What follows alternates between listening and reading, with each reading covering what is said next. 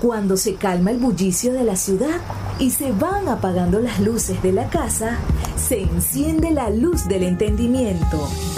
Desde este momento comienza Puerto de Libros, Librería Radiofónica, programa que contiene todos sus elementos tipo A. Puede ser escuchado por niños, niñas y adolescentes sin la supervisión de padres, madres o representantes. Comienza Puerto de Libros, Librería Radiofónica. Este programa llega a ustedes con el apoyo de Puerto de Libros, Librería de Autor. Consulta todas nuestras ofertas en nuestras redes sociales arroba Puerto de Libros. Sultana del Lago Editores, empresa zuliana de servicios editoriales. Conviértete en autor. Contáctalos en su página web sultanadelago.com.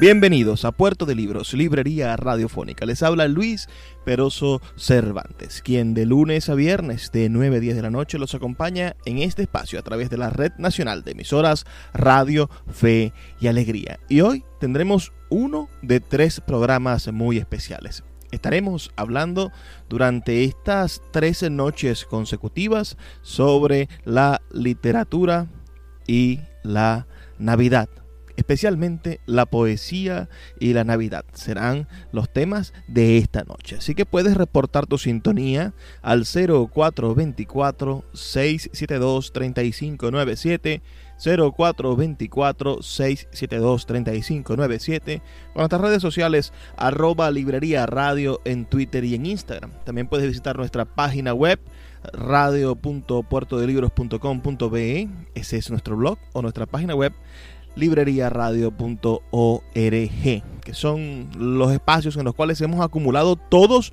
nuestros programas para que puedas escuchar este y los anteriores.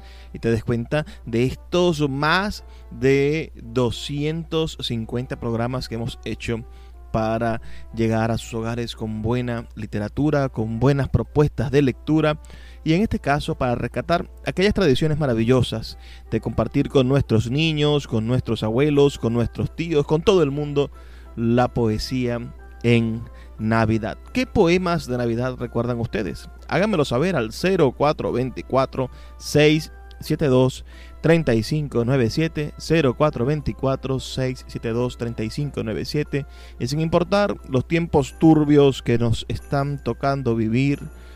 Bueno, yo les deseo a todos ustedes una feliz Navidad.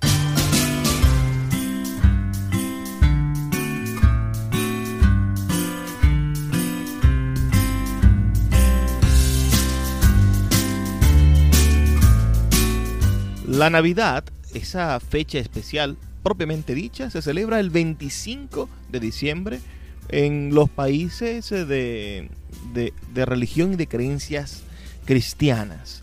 Viene del latín nativitas o nacimiento y es sin duda una de las festividades más importantes del el planeta junto con la Pascua de Resurrección y Pentecostés son estas tres, las tres fechas más importantes del calendario festivo cristiano.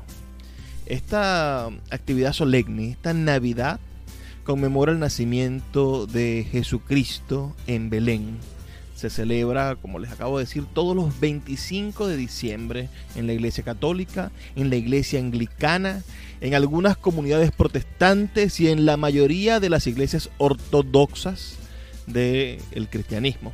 En cambio, se festeja el 7 de enero en otras iglesias ortodoxas, como la Iglesia Ortodoxa Rusa o la Iglesia Ortodoxa de Jerusalén que no aceptaron la reforma hecha en el calendario juliano para pasar al calendario conocido como gregoriano, nombre derivado de su reformador, el Papa Gregorio XIII.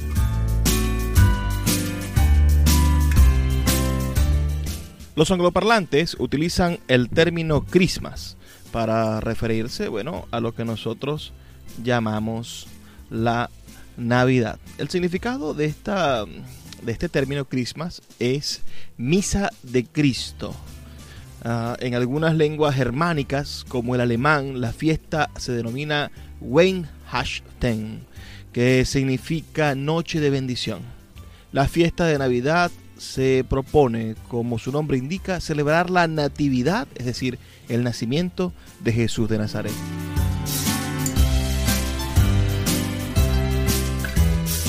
La Navidad inicia un periodo llamado tiempo de Navidad, que finaliza con la solemnidad del bautismo del Señor, que es un episodio de la vida de Jesús de Nazaret que aparece relatado en el Nuevo Testamento y con el que se inicia su ministerio público. Coloquialmente al periodo que comienza con la Navidad y finaliza con la Epifanía del Señor, también se le conoce como Pascuas. Existen varias teorías sobre cómo se llegó a celebrar la Navidad del 25 de diciembre, que surgen desde diversos modos de indagar, según algunos datos conocidos, en qué fecha habría nacido Jesús.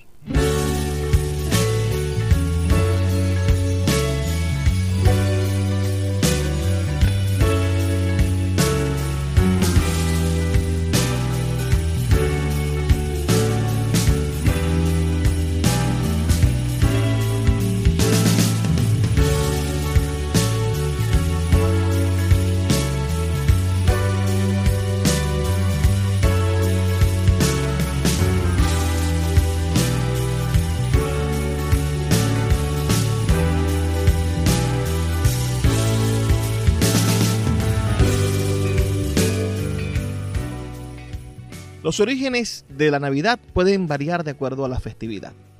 Aunque la fecha exacta del nacimiento de Jesús no se encuentra registrada ni en el Antiguo ni en el Nuevo Testamento, pero el 25 de diciembre ha sido significativo en los pueblos de la antigüedad, quienes celebraban el solsticio de invierno en el hemisferio norte.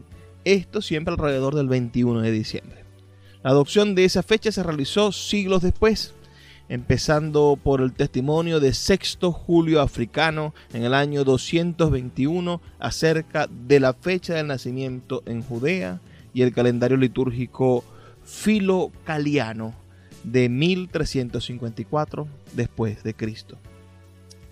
Este cálculo de la fecha de Navidad de los Evangelios, bueno, según algunos expertos que han intentado calcular la fecha del nacimiento de Jesús tomando la Biblia como fuente, uh, utilizan, por ejemplo, la fuente del Evangelio de Lucas, donde se afirma que en el momento de la concepción de Juan el Bautista, Zacarías, su padre, sacerdote del antiguo Abdías, oficiaba en el templo de Jerusalén y según Lucas, Jesús nació aproximadamente seis meses después de Juan.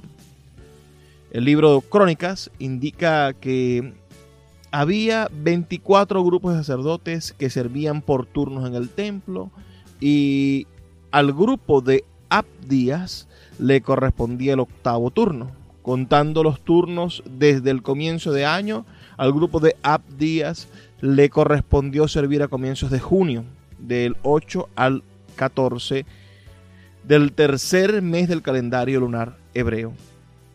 Siguiendo esta hipótesis, si los embarazos de Isabel y María fueron normales, Juan nació en marzo y Jesús en septiembre.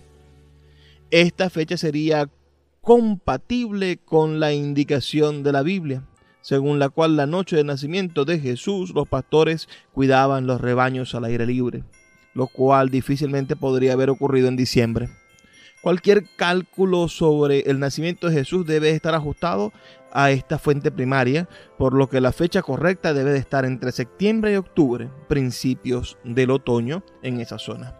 Además debe tomarse en cuenta el censo ordenado por César al tiempo del nacimiento del Hijo de Dios, lo cual obviamente no pudo haber sido en diciembre, época de intenso frío en Jerusalén. La razón es que el pueblo judío era proclive a la rebelión y hubiera sido imprudente ordenar un censo en esa época del año.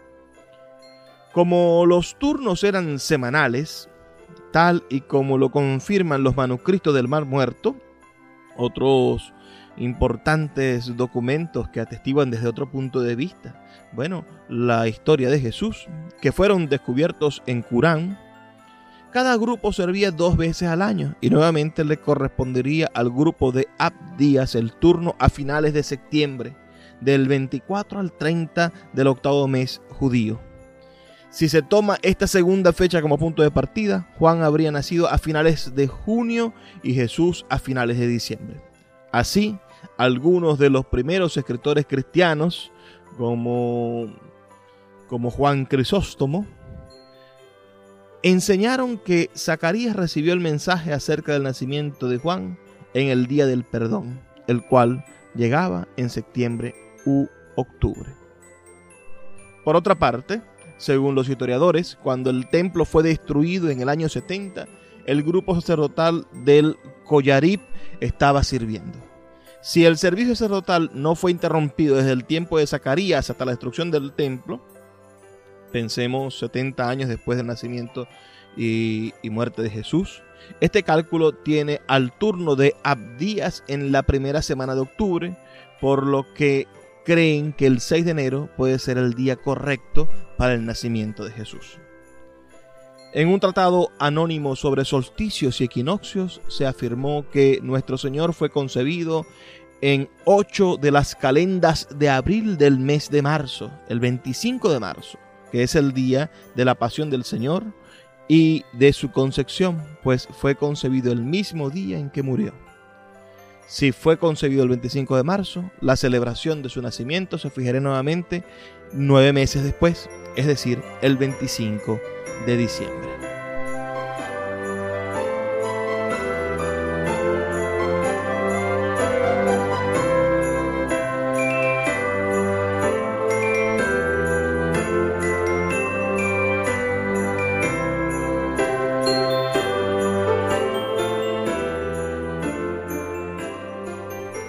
Estamos hoy en el primero de tres programas especiales que hemos preparado para hablar de literatura y Navidad. Por favor, reporta tu sintonía al 0424-672-3597, 0424-672-3597, con nuestras redes sociales, arroba librería radio en Twitter y en Instagram. De verdad, me gustaría muchísimo saber qué opinas y si tienes en mente algún poema, algún cuento, alguna novela que nos hable sobre la Navidad para nosotros tener, ampliar nuestra mente. Seguimos en, en Puerto de Libros, pero antes vamos a hacer una brevísima pausa de dos minutos para escuchar los mensajes que tienen los amigos de Radio Fe y Alegría para todos nosotros y ya volvemos con más de Puerto de Libros, Librería Radiofónica.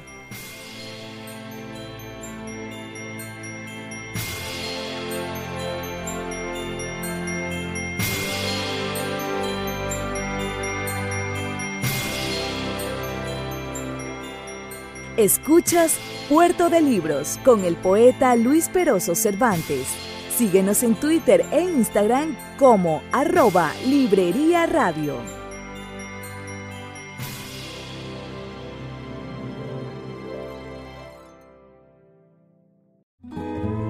El poeta Luis Peroso Cervantes le acompaña en Puerto de Libros, Librería Radiofónica, por Radio Fe y Alegría, con todas las voces.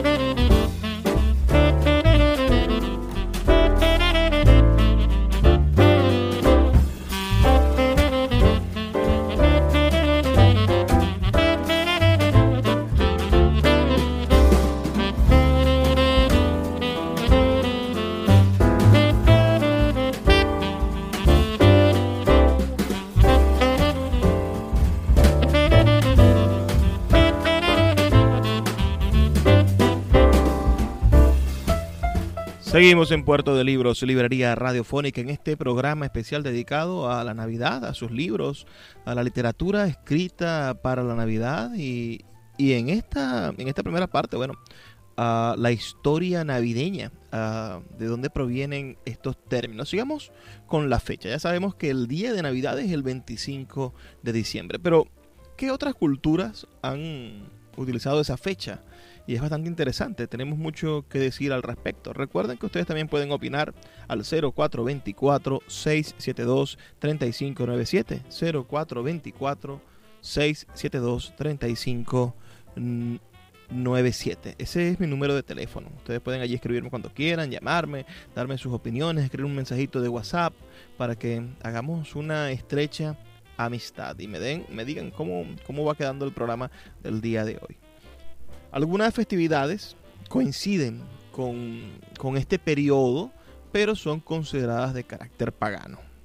Algunas culturas mencionan en sus rituales astrológicos al dios Sol, tales como Apolo y Helios en Roma y Grecia, o Mitra en la Persia antigua, también en, en, América, en Tenochtitlán, el, el dios Huitzilopochtli, espero haberlo pronunciado bien, que es una de sus principales eh, deidades, una de las principales deidades mexicanas, también está asociado con el sol y esta fecha, bueno, tiene que ver con, con el hecho de que el sol se encuentra en el solsticio. Eh, algunas culturas creían que el dios del sol nació el 21 de diciembre, el día más corto del año, y que mm, los días se hacían más largos a medida de que el dios se hacía más viejo.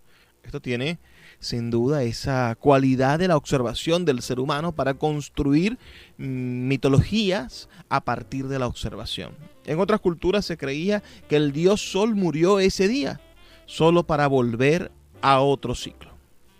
Los romanos, por ejemplo, celebraban el 25 de diciembre la fiesta del Natalis Solis Invicti, o el nacimiento del Sol Invicto, asociada al nacimiento de Apolo. El 25 de diciembre fue considerado como el día del solsticio de invierno y que los romanos llamaron bruma.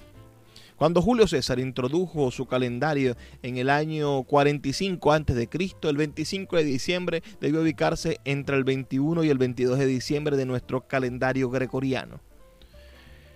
De esta fiesta se tomó la idea del 25 de diciembre como fecha del nacimiento de Jesucristo.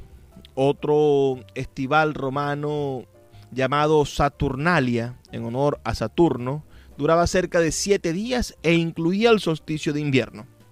Por esta celebración los romanos posponían todos los negocios y guerras. Había intercambio de regalos y liberaban temporalmente a sus esclavos. Tales tradiciones se asemejan a las actuales tradiciones de Navidad y se utilizaron para establecer un acoplamiento entre los dos días de fiesta.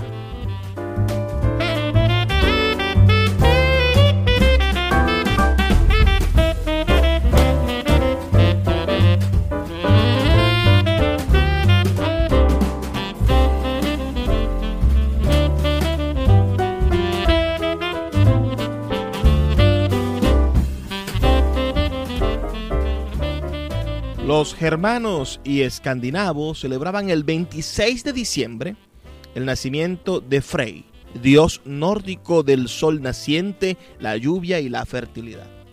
En estas fiestas adornaban un árbol de hoja perenne que representaba a Yggdrasil o el árbol del universo, costumbre que se transformó en el árbol de Navidad cuando llegó el cristianismo al norte de Europa.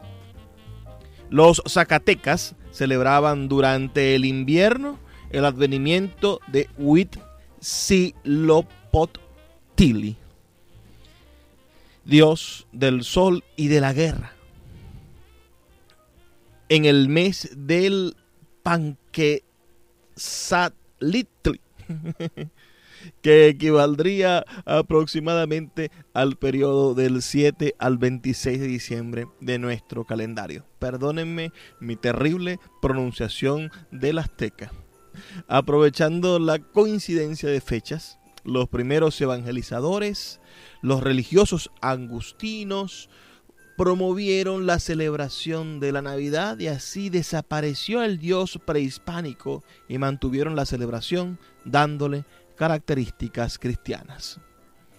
Por su parte, los incas celebraban el nacimiento de Inti o el dios Sol, la fiesta llamada Capac Raimi o fiesta del Sol poderoso, que por su extensión también abarcaba y daba nombre al mes. Por ende, este era el primer mes del calendario inca. Esta fecha era la contraparte del Inti Raimi de junio, pues el 23 de diciembre es el solsticio de verano austral y el Inti Raimi sucede en el solsticio de invierno austral.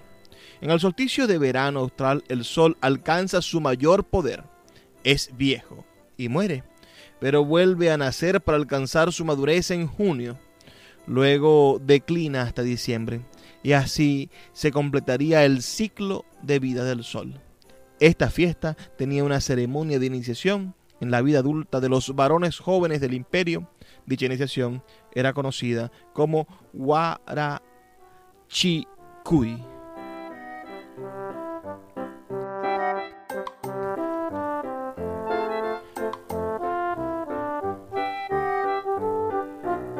Existen diversas teorías sobre el origen del 25 de diciembre como día de Navidad. Según defiende el escritor William Tiggett, ya en el siglo III se celebraba el nacimiento de Cristo el 25 de diciembre, aún antes de que los romanos celebraran la fiesta del sol invencible.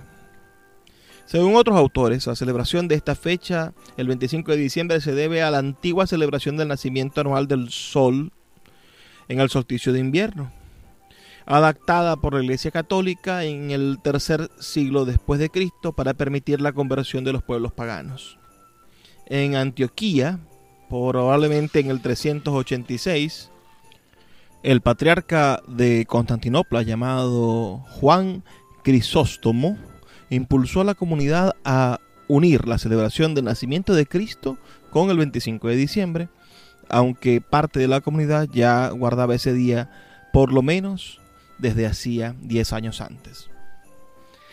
En el Imperio Romano las celebraciones de Saturno durante la semana del solsticio, que eran el acontecimiento social principal, llegaban a su apogeo el 25 de diciembre. Para hacer más fácil que los romanos pudiesen convertirse al cristianismo sin abandonar sus festividades, que tanto le agradaban, el Papa Julio I pidió en el año 350 después de Cristo que el nacimiento de, de, Jesús fuera celebrado en la misma fecha y finalmente el Papa Liberio decreta este día como el nacimiento de Jesús de Nazaret en el año 354. La primera mención de un banquete de Navidad en tal fecha es en Constantinopla, y data del año 379 bajo Gregorio Nacianceno. La fecha fue introducida en Antioquía hacia el 380, en Jerusalén, Egeria, en el siglo IV después de Cristo, se atestiguó el banquete de la presentación. 40 días después del 6 de enero, el 15 de febrero, que debe haber sido la fecha de celebración del nacimiento. El banquete de diciembre alcanzó Egipto en el siglo V. Algunas tradiciones de Navidad, particularmente las escandinavas, tienen su origen en la celebración germánica del Yule, como lo son el árbol de Navidad. Allí la Navidad se conoce como Yule o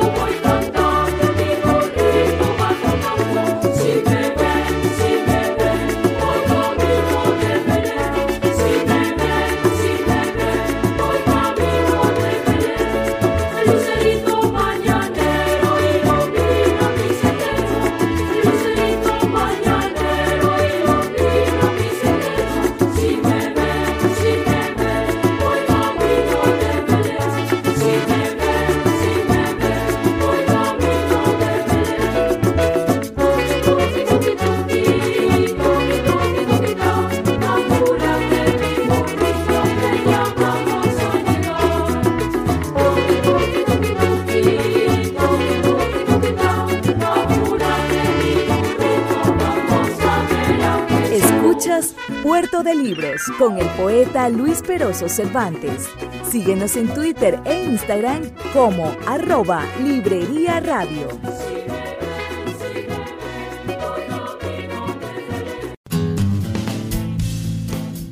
Sultana del Lago Editores es una empresa zuliana de servicios editoriales. Nuestro catálogo tiene más de 100 títulos de autores nacionales e internacionales. Además, somos la única editorial que presta servicios de impresión bajo demanda en Maracaibo.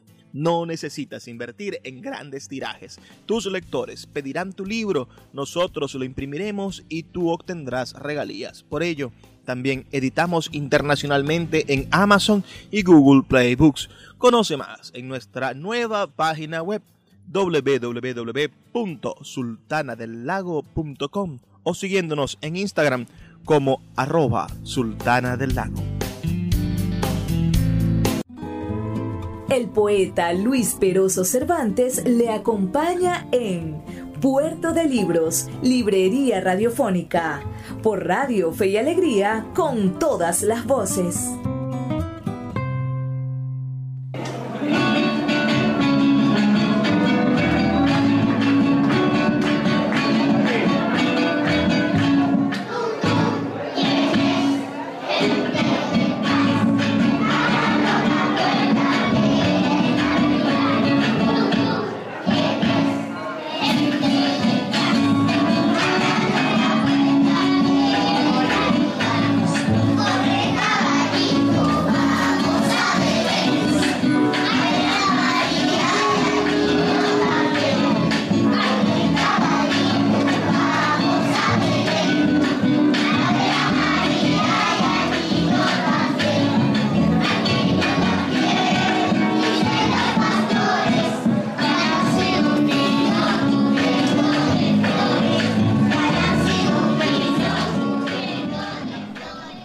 Es la voz de los niños de el Kinder Musical de la Alcaldía de Maracaibo de hace algunos años, cuando tuve yo el placer de ser jefe de programación de la Alcaldía de Maracaibo hace ya más de tres o cuatro años.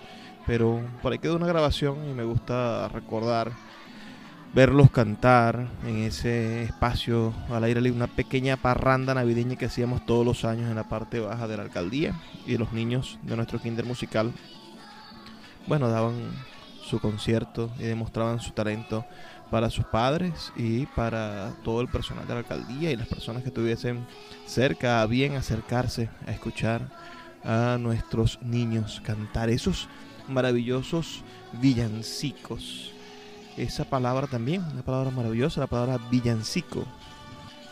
¿Saben ustedes de dónde proviene? Bueno, es un, género, una forma musical y poética del castellano y del portugués, que fue creada por Emilio Fierro Esquivel en el año 1351. Es eh, una tradición española que se ha propagado por todo el mundo, pero que fue muy popular entre los siglos XV y XVIII. Los villancicos eran originalmente canciones profanas con estribillos de origen popular y a varias voces. Posteriormente comenzaron a cantarse en las iglesias y a asociarse específicamente con la Navidad. Compositores notables de villancicos fueron, entre otros, Juan de la Encina, Pedro de Escobar, Francisco Guerrero, Gaspar Fernández, Juan Gutiérrez de Padilla y Roque Jacinto Chavarría. Actualmente, tras el declive de la antigua forma del villancico, el término se conoce más como un género de canción cuya letra hace referencia a la Navidad.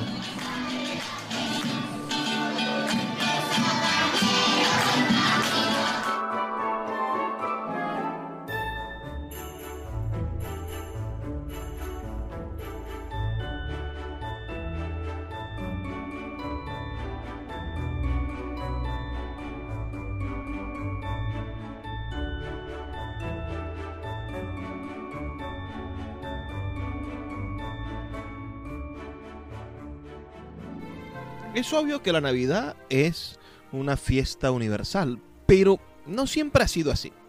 Durante la Reforma Protestante, la celebración del nacimiento de Cristo fue prohibida por algunas iglesias protestantes, llamándola trampas de los papistas y hasta garras de la bestia, debido a su relación con el catolicismo y el paganismo antiguo. Después de la victoria parlamentaria contra el rey Carlos I durante la Guerra Civil Inglesa de 1647, los gobernantes puritanos ingleses prohibieron la celebración de la Navidad.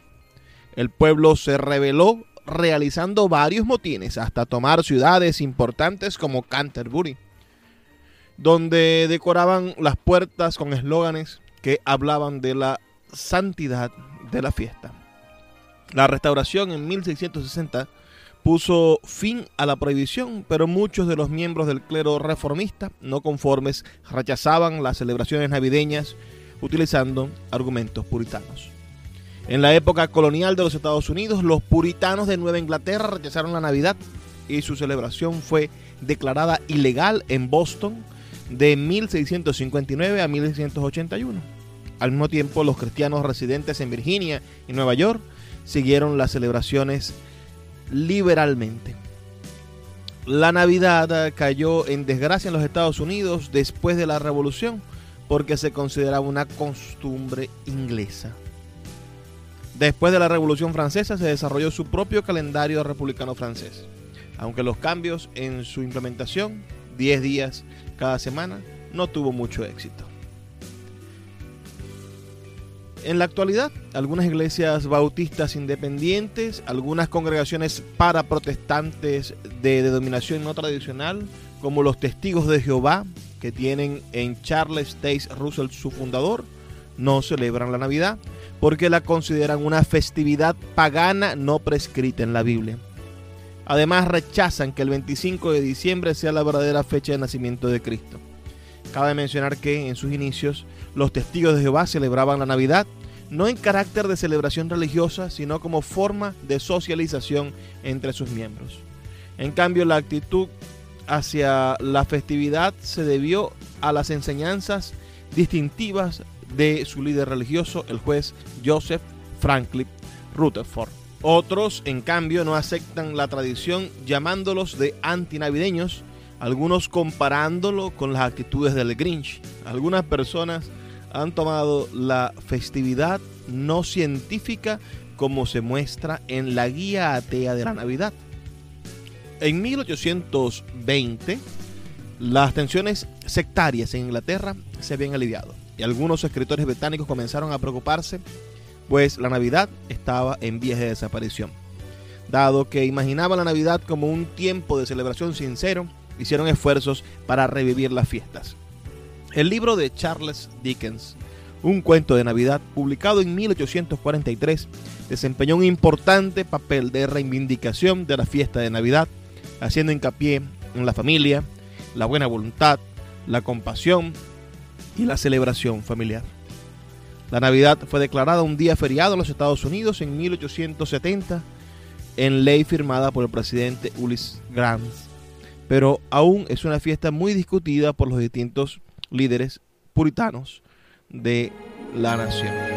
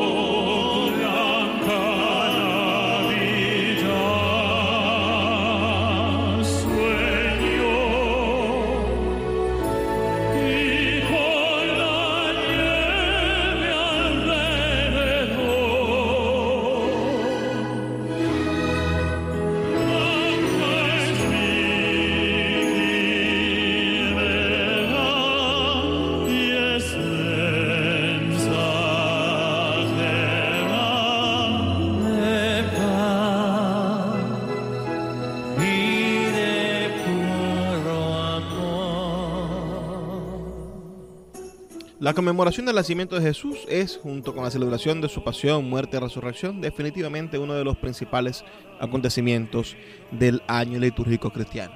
Por ello, es un tema que ha interesado a los artistas de todos los tiempos, independientemente del marco geográfico y cronológico en el que desarrollaron su actividad. Muchas historias ficticias navideñas se recrean con temas de esperanza o relatos de milagros. Varios han llegado a ser parte de la tradición local navideña. Entre los más populares están el ballet de Tchaikovsky, El Cascanueces, la novela de Charles Dickens, Cuento de Navidad, y un montón que debemos ir numerando poco a poco en estos programas especiales que estamos haciendo para la Navidad. Estos, a su vez, han sido llevados al cine o a la televisión en innumerables cantidad de ocasiones con adaptaciones o algún programa especial. Las representaciones de la Navidad varían, pues van desde las representaciones del nacimiento de Cristo hasta imágenes de eventos navideños. Entre las pinturas del nacimiento de Cristo se encuentran las que representan la adoración de los pastores o la de los reyes magos, y entre algunos de sus exponentes están Fran Filippo, Lippi, Fra Angelico, Sandro Botticelli, el Greco, entre muchos otros. Yo espero que ustedes puedan compartir conmigo cuáles son esas tradiciones que representan al arte en sus hogares, el arte y la Navidad, la literatura y la Navidad, qué canciones escuchan todas las Navidades en su familia. Por favor, háganmelo saber con un mensajito de texto al 0424-672-3597, 0424-672-3597, o en redes sociales, arroba librería radio en Twitter y en Instagram. Haremos una breve pausa, pero ya volvemos con más de Puerto de Libros, Librería Radiofónica.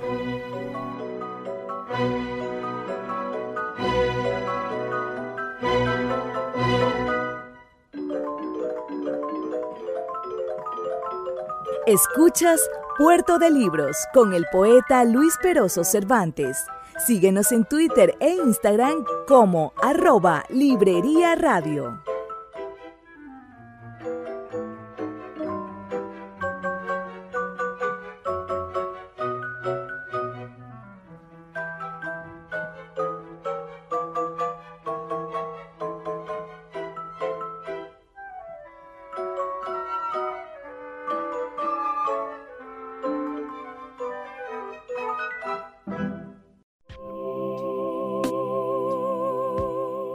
Si te gusta nuestro programa, puedes apoyarlo con un pequeño aporte mensual de 2 dólares. Un acto de micromecenazgo puede mantener en línea nuestro programa a través de nuestras plataformas virtuales y de la Red Nacional de Emisoras Radio Fe y Alegría. Sé parte de la manera en la que transformamos la realidad y el pensamiento a través de la literatura. Apóyanos para seguir llevando a tus hogares Puerto de Libros, Librería Radiofónica. Más información al 0424-672-3597. El poeta Luis Peroso Cervantes le acompaña en Puerto de Libros, Librería Radiofónica, por Radio Fe y Alegría, con todas las voces.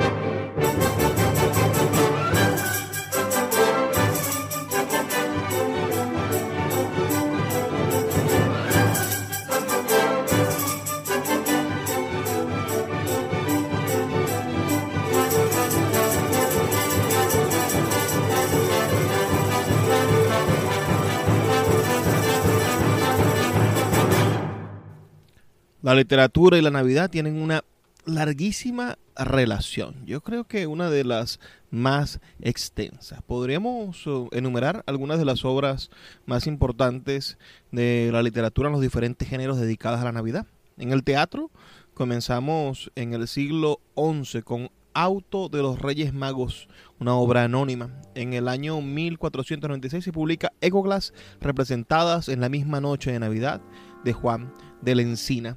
En el año 1503, Auto de los Reyes Magos de Gil Vicente. En el año 1527, Auto da Feria de Gil Vicente.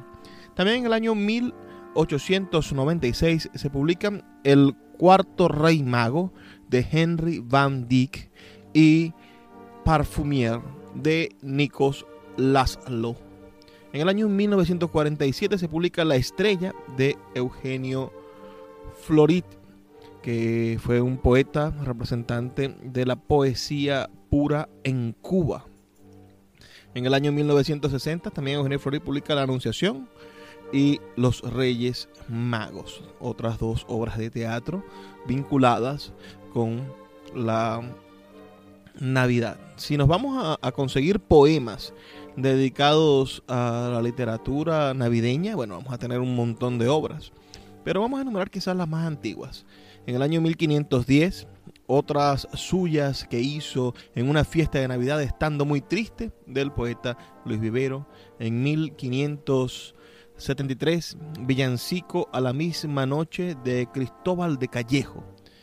Está el gran Lope de Vega, quien publica, bueno, nace el alba María, las pajas del pesebre, a mi niño combaten, hoy al hielo nacen de una virgen hermosa, salaga, sagalejos de perla, la niña a quien dijo el ángel el nombre de Jesús y canción sacra, todos esos hermosos poemas dedicados a la Navidad. Eso es en los años 1600, 1610. En el año 1860 se publica La hormiga cojita de José González Estrada. En 1888 Los tres reyes magos de Rubén Darío, el gran poeta americano. En 1818 César Vallejo publica Nochebuena. En 1940 tenemos varios poemas de Luis Rosales. La Virgen María está cansada, de cuán apacible era la belleza de la Virgen, de cómo fue gozoso el nacimiento del Dios nuestro Señor y de cómo estaba la luz. También podemos encontrar textos como los de Gloria Fuertes, Déjame al niño o hermosos poemas de Carmen Conde como Villancico del hallazgo, Villancico del despertar y Villancico del silencio. También en esta lista vamos a encontrar a grandes autores que vamos a estar leyendo durante estos especiales de Navidad que estamos haciendo. Me refiero a textos de Juan Ramón Jiménez, de, de Rubén Darío, de Amado Nervo, de Santa Teresa, de Jesús. También tenemos textos del gran T.S. Eliot, Premio Nobel de Literatura, poeta inglés. Y bueno, también nos vamos a pasear por la lengua portuguesa con un hermoso poema de Vinicius de Moraes. Pero todo esto es apenas un abre boca de lo que queremos acercarnos con esta búsqueda de la literatura y la Navidad. Sería también maravilloso tener el tiempo y el espacio para leer varios cuentos de Navidad, porque en narrativa, bueno, hay muchísimos. Están los pastores de Belén, de Lope de Vega, también de los años 1600, el Cascanueces de, de Amadeus, de, de Ernest Theodor Amadeus Hoffman, o el escritor ruso Nicolás Gogol publicó su pequeña novela Nochebuena. También está la canción de Navidad de Charles Dickens, que saben, de 1843.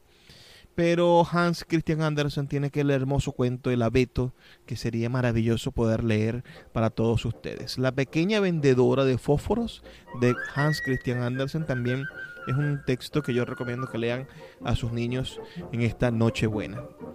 Un árbol navideño y la boda de Fedor Dostoyevsky son textos que usted quizá debería revisar si está haciendo una buena lista de esto. Pedro Antonio de Arcón publica en 1858-55 La Nochebuena del Poeta y Gustavo Adolfo Becker La leyenda del Maés Pérez el organista. Un hermoso relato que usted podría utilizar esta Navidad para leer alrededor de su familia.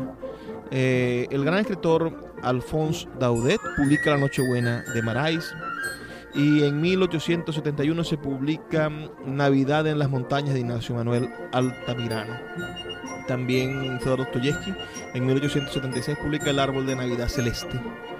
Y Lewis Wallace publica Ben Hur, un cuento de los tiempos de Cristo en el año 1888.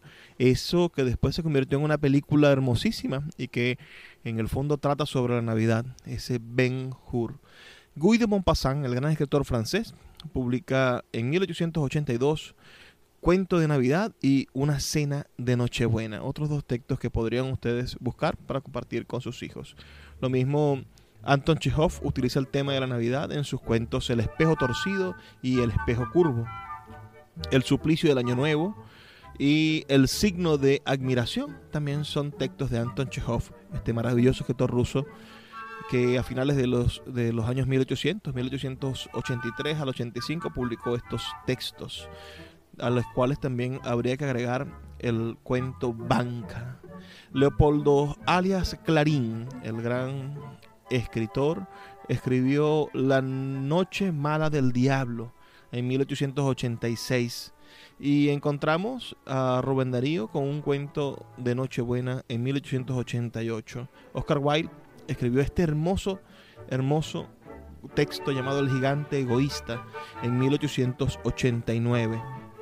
Y Benito Pérez Galdos, La mula y el buey que también podrían ustedes conseguir en internet fácilmente y leer para todas las personas que estén interesadas en su familia, en aprender, en, conseguir la literatura navideña, en conseguir el espíritu navideño a través de la literatura. Leopoldo Aras Clarín también publica en 1891 El Rey Baltasar.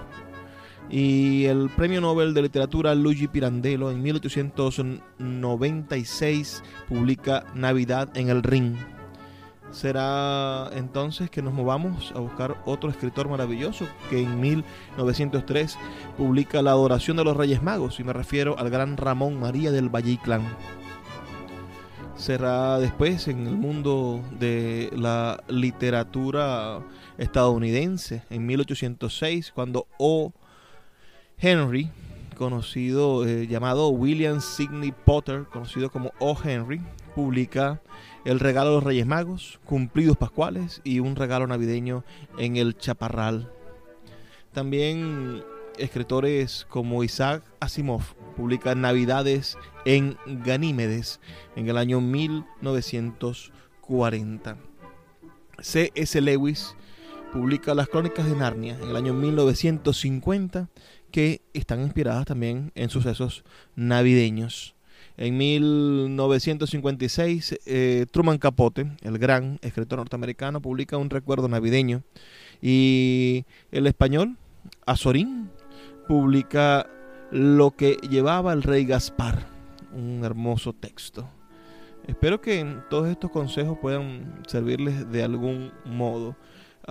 Francis Scott Fitzgerald, el autor del Gran Gatsby, publica en 1962 El deseo de Navidad de Pat Hobby.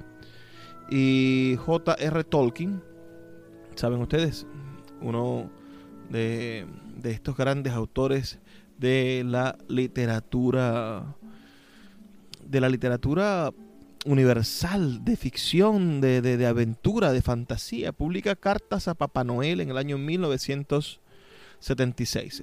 John Ronald Reuel Tolkien. J.R.R. Tolkien. Creo que, que, ustedes podrán disfrutar si consiguen. Una Navidad de 1886 es de Truman Capote, otro gran escritor, como saben, y uno de los escritores contemporáneos uh, que podrían ustedes acercarse a leer de la literatura norteamericana es Paul Auster, que en 1990 publica El cuento de Navidad de Augie Warren. Tendremos un cuento de Navidad llamado Esta Navidad Siniestra de Gabriel García Márquez, publicado en el año 1993. Y después leeremos en 1997 el texto Cuento de Navidad del gran Ray Bradbury, que es uno de los grandes escritores norteamericanos. La mm, la literatura se da esta oportunidad ¿no? de acercarse a, los textos sin ningún miedo. Yo creo, y a, y a, los temas de diferentes y muy variadas maneras. Si ustedes conocen otro autor de literatura clásica, de literatura universal, que haya escrito sobre la Navidad, bueno, me interesaría saberlo. Por favor, háganmelo saber al 0424-672-3597. 0424-672-3597. Mañana seguiremos con otra parte de este especial dedicado a la literatura y la Navidad, sobre todo a los poemas y la Navidad, a esos poemas que, nos decían nuestros abuelos. Así que escríbanme con sus comentarios. También en nuestras redes sociales, arroba librería radio en Twitter y en Instagram. Es hora de despedirme, pero no sin antes decirles con muchísimo cariño que ha sido para mí un inmenso placer trabajar con ustedes todo este año y espero seguir haciéndolo el próximo año. Así que, por favor, sean felices, lean poesía.